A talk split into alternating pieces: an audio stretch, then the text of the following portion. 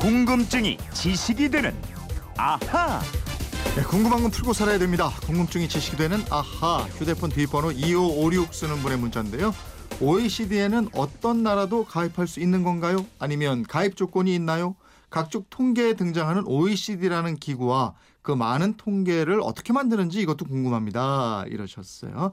예, 어떤 궁금증이든 싹 다 해결해 드리는 김초롱 아나운서와 알아보겠습니다. 어서 오세요. 네, 안녕하세요. 첫 번째 질문부터 드려야 되겠어요. 네, OECD를 흔히 선진국 클럽 이렇게 얘기하잖아요. 네, 자, 그럼 여기서 질문. 네. 김초롱 씨도 클럽에 좀 갑니까? 클럽에 어, 가봤습니까? 클럽에 많이 가봤죠, 저는. 많이 가봤습니까? 네. 예. 독서 클럽, 십자수 클럽, 서예 클럽. 이런 거안 자, 해보셨어요? 본격 질문으로 들어가겠습니다.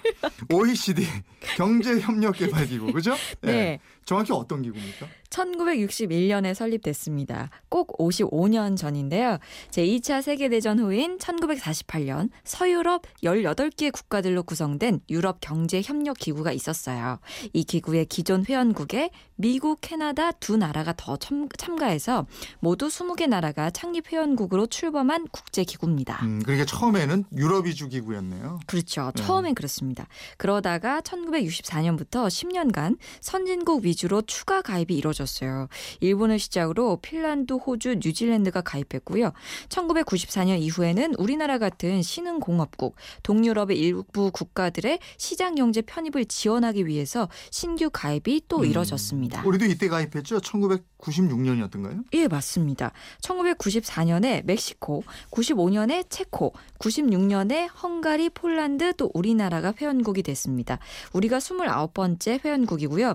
그 뒤로 슬로바키아, 칠레, 에스토니아, 이스라엘, 슬로베니아, 또 최근에 라트비아가 가입해서 현재 회원국은 35개국입니다. 음, 회원국이 뭐 100%다 선진국이고 이런 건 아니에요. 네, 그렇죠. 그러니까 선진국 클럽 이런 별명은 잘못된 거고요. 다만 선진국이 많이 가입해 있는 기구다 이렇게 보시면 되겠습니다. 뭐 100%다 선진국이 아니다 그래서 뭐 아무나 아무 국가나 가입할 수 있는 건 아닐 것 같고 이 기구에 가입하려면 자격이 어떻게 돼요? 예, 이 가입 조건이요 잘 갖추었는지 그러니까 까다 롭고 또 면밀한 심사를 가- 거쳐야 합니다. 네. 이게 크게 두 가지인데 OECD 사무국에서 하는 가입 자격 심사, 또 OECD 강요 이사회의 의결 과정 이 두 가지를 거쳐야 합니다. 이 중에서 어려운 것은 OECD 사무국이 하는 가입 자격 심사입니다. 음, 그러면 OECD 가입을 희망하는 나라가 가입 신청서를 내는 겁니까? 예, 가입 신청서를 내기 전에 공식적인 가입 의사를 OECD 사무국에 알려서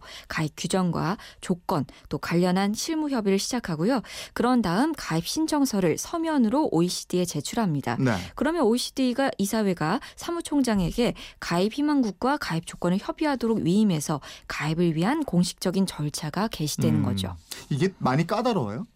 많이 까다로워요. 약 20, 20여 개의 세세한 조항, 수십 개의 분야별로 된 자격 요건 심사 규정에 따라서 가입 희망국의 수준을 분석합니다. 네. 지금 이 나라가 과연 선진 경제 모임인 OECD에 들어올 수 있는가 요모조모 따져보게 되는 겁니다. 음.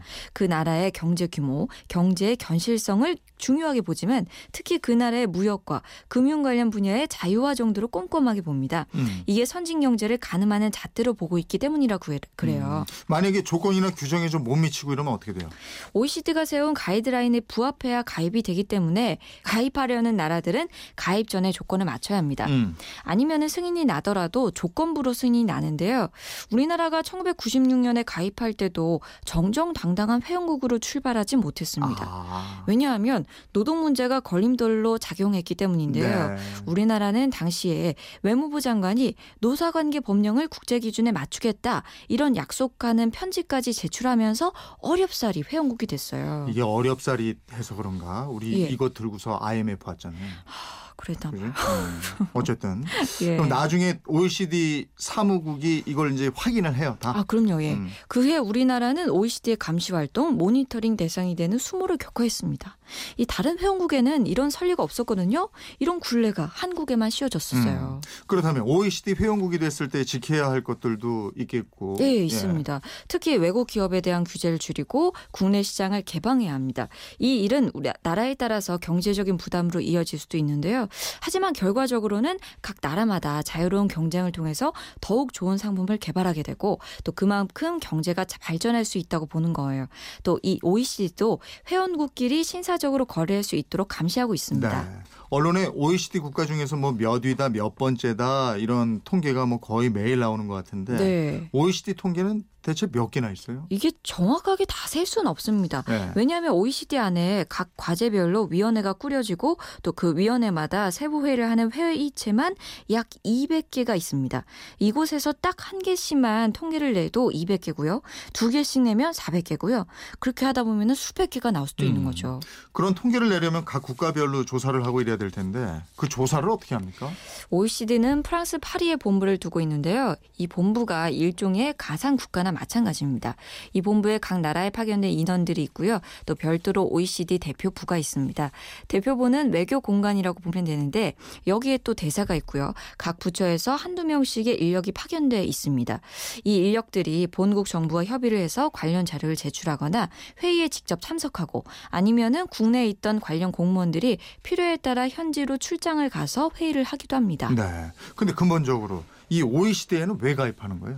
회원국이 100% 선진국은 아니지만 네. 선진국들이 주로 들어가 있잖아요. 때문에 회원국이 되면 이들 선진국의 정책과 제도를 공유할 수가 있습니다. 이게 가장 큰 목적이고요.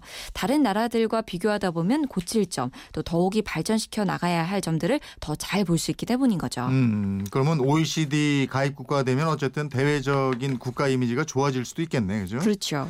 최근에 나온 OECD 관련 통계들은 뭐가 있죠? 음, 저희 MBC 뉴스에서 OECD를 키워드로 검색해 봤더니 네. 우리 수면 시간이 OECD 평균보다 1시간 이상 부족했고요. 아. 노동 시간은 OECD 2위, 항생제 사용량은 OECD 평균보다 35% 많았고 음. 우리나라 국민 1인당 주택용 전력 사용량은 OECD 평균의 절반 정도로 34개국 중에 26번째였습니다. 아, 비싸니까. 예, 또 재작년 기준으로 우리나라의 결핵 발생률 OECD 주요국 가운데 1위를 기록했다는 통계 등등이 최근 보름 새에 등장한 통계들입니다. 네.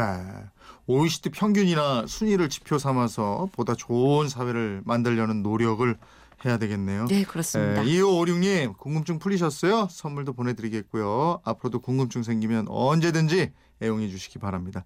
지금까지 궁금증이 지식이 되는 아하 김초롱 아나운서였습니다. 고맙습니다. 고맙습니다.